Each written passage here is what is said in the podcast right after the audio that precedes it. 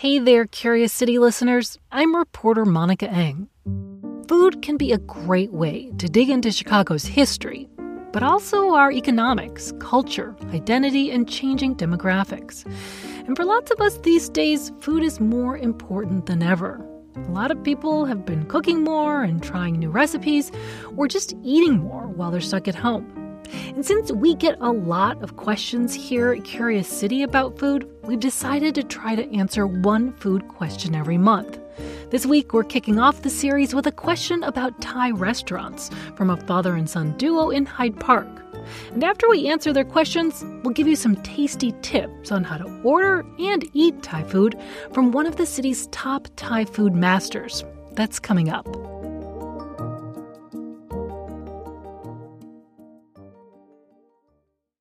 This WBEZ podcast is supported by Ravinia, with over 100 concerts under the stars this summer, including Daryl Hall and Elvis Costello, Norah Jones with special guest Mavis Staples, The Beach Boys with special guest John Stamos, Shaggy and TLC, Jason Isbell and the 400 Unit, the Chicago Symphony Orchestra, and more. Their 30 acre park is nestled in a gently wooded area. Bring your own picnic or eat at one of the park restaurants. Tickets available now only at ravinia.org. Think on your feet for our Fast and Curious 5K, a one of a kind race hosted by WBEZ and the Chicago Sun Times on Saturday, July 27th at Humboldt Park. More info and early bird registration at wbez.org/events. Now, if you're like me, you've probably been eating a lot more takeout than usual this year. And one of my favorites is Thai. That's something I have in common with question asker Evan Robinson from Hyde Park. Evan's a high school sophomore, a foodie, and a one time finalist on MasterChef Junior.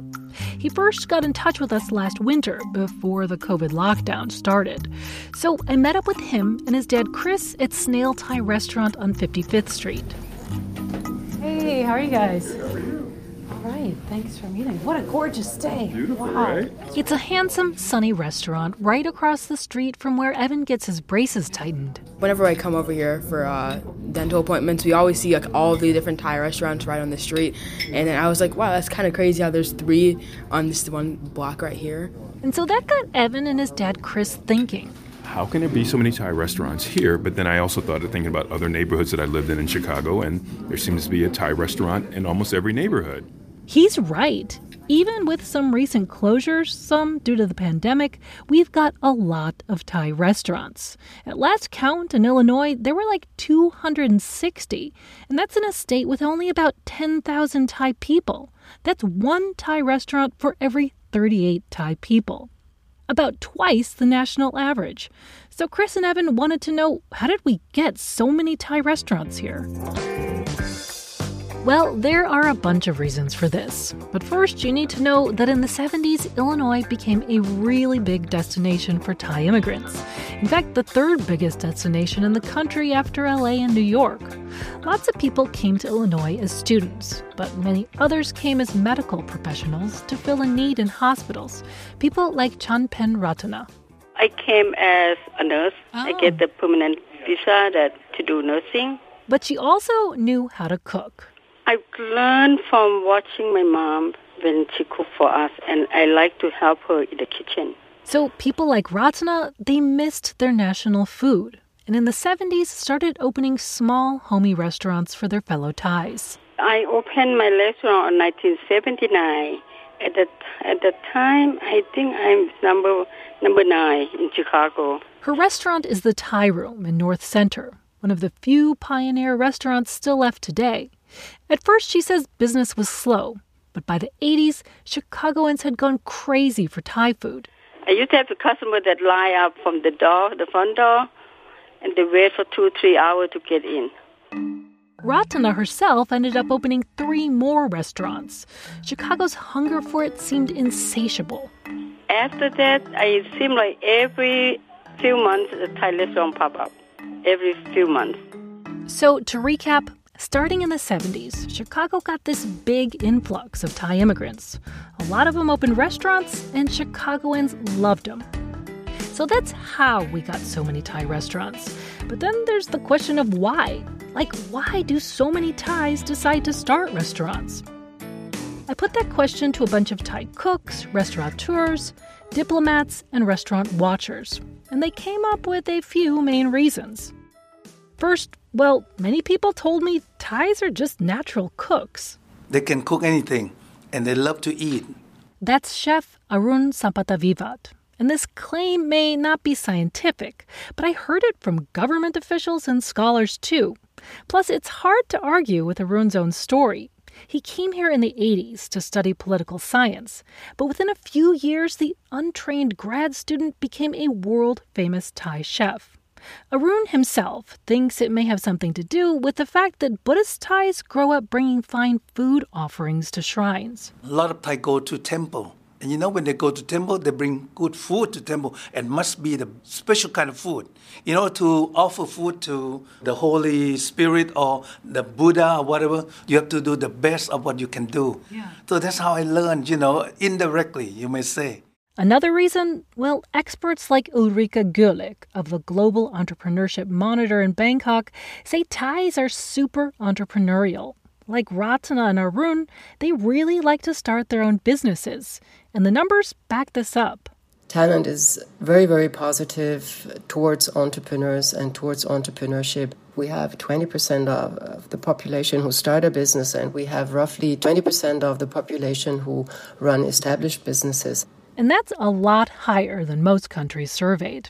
They even outrank the US. Chef Arun agrees about the Thai penchant for running their own businesses, but he puts it another way. Thai people don't like to be hired by anyone. They are not that good employees, you know, but they can be the good boss.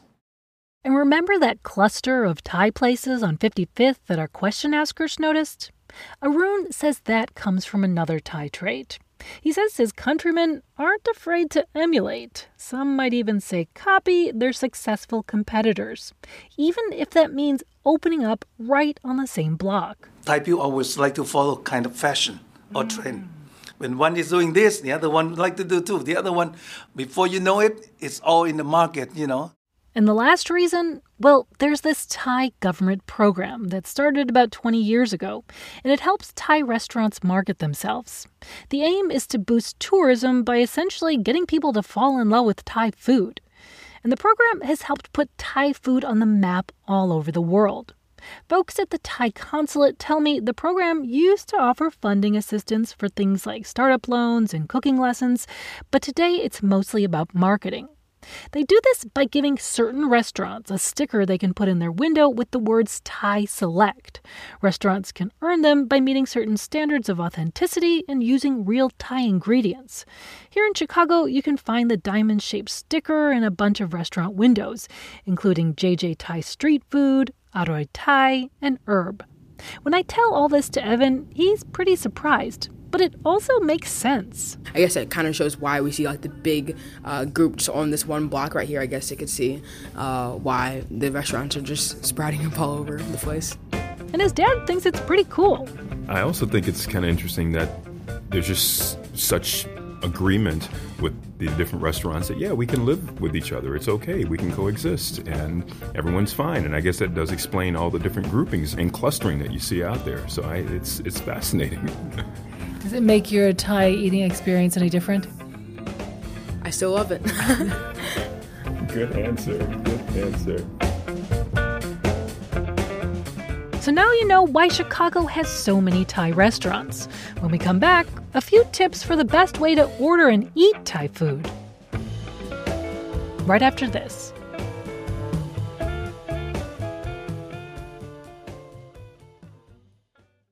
Think on your feet for our Fast and Curious 5K, a one of a kind race hosted by WBEZ and the Chicago Sun Times on Saturday, July 27th at Humboldt Park.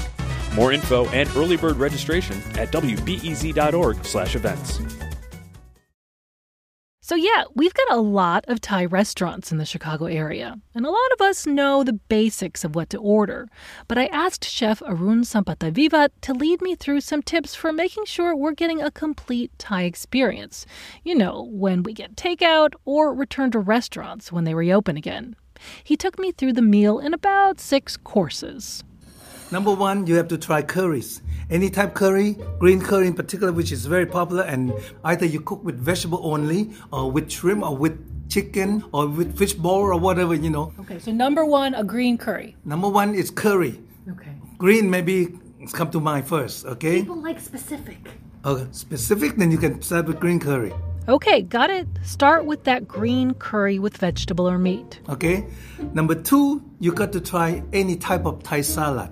Salads like spicy larb with ground meat or som tam with strips of green papaya. Arun says they all usually feature meat and vegetables, but the key is the fresh herbs. Lemongrass, kaffir lime leaves, cilantro, shallot, Thai chili peppers, and mint leaves. These are just a few. Number three, you got to try at least one kind of Thai soup. He suggests the hot and sour clear soup called tom yum or tom kha, which adds coconut milk. If you've got a cold, he says these herby soups are just what the doctor ordered. It's very refreshing and bright, not to mention very medicinal. It can cure your cold. It's true. A doctor even told me she recommends these Thai herby soups for colds. Better than the chicken soup. I tell you. Okay? So much better. And after the soup, Number four, you have to try some type of stir frying cooking, mostly pad thai or chicken basil. And number five, I would say you can try some type of fried thing. like the fried fish cake called tod mun, served with fresh vegetables and a dipping sauce. Then, if you're feeling adventurous, Arun suggests a special steam dish, a curry fish custard called hamok. It's cooked with the fish, maybe the red snapper, and mixed with the freshly ground, you know, curry paste, mixed with coconut milk, almost like a souffle in the banana leaves. That is the best of the best of you know Thai cooking that you have not known. The public doesn't know. So now you do know. You want to add more? Dessert. What's dessert? She didn't ask me about dessert. One dessert that can go with any anywhere would be the mango and sticky rice. So that's what to order. But how should you eat it? I want all you listeners to raise your hands if you've ever asked for chopsticks at a Thai restaurant. Well, here's what Arun says about that. You should not, you know, if you know Thai food, if you want to show them that you really know Thai food, do not ask for chopsticks. That's because Thai culture is not a chopstick culture. Instead, they use a fork and spoon. Arun explains here. You hold the spoon in your right hand, fork in your left, and then the way you do it, look carefully. You take the food or with the back of the fork, you know, try to push it into the spoon like this. Bite side, one little side, one little bite size, and you just put in your mouth, you know, with the spoon. If food is everywhere like this, that's the way you do it. It's very proper way to try to wrap up the food that it always look good on your plate. Do not make it look messy because you know it, it, you always like to make sure it pleases your eyes as well. Okay, Thank you. you're welcome. If you want to see the fork spoon demonstration, go to our Curious City Facebook page, where we've posted a nifty video of the whole thing. And finally, I did this interview with Chef Arun last year on March 10th. At the time, a mysterious coronavirus was circulating in Asia, but we weren't yet sure if it would hit the US. We talked about it as I packed up my recording equipment. Then Arun got really serious, and he gave me one last piece of advice. He told me about this hundred year old Buddhist prophecy that said 2020 was going to be a really bad year across the whole world, and that I should be careful. I tried not to let it spook me, but I did put my scarf over my face as I took a cab back to the office. A week later, Governor Pritzker pretty much shut down the state, and we all know how the rest of 2020 went. So here we are, nearly a year after that interview, and I'm hoping that this bad period is ready to come to an end, sparing as many Chicago restaurants, including the Thai ones, as possible.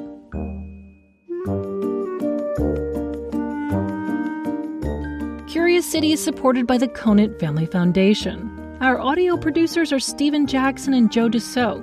Our digital producer is Maggie Sivit. Our editor is Alexandra Solomon. I'm Monica Eng.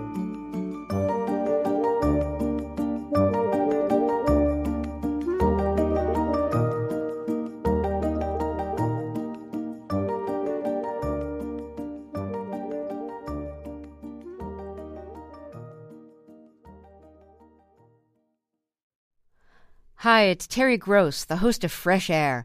We bring you in depth, long form interviews with actors, directors, musicians, authors, journalists, and more.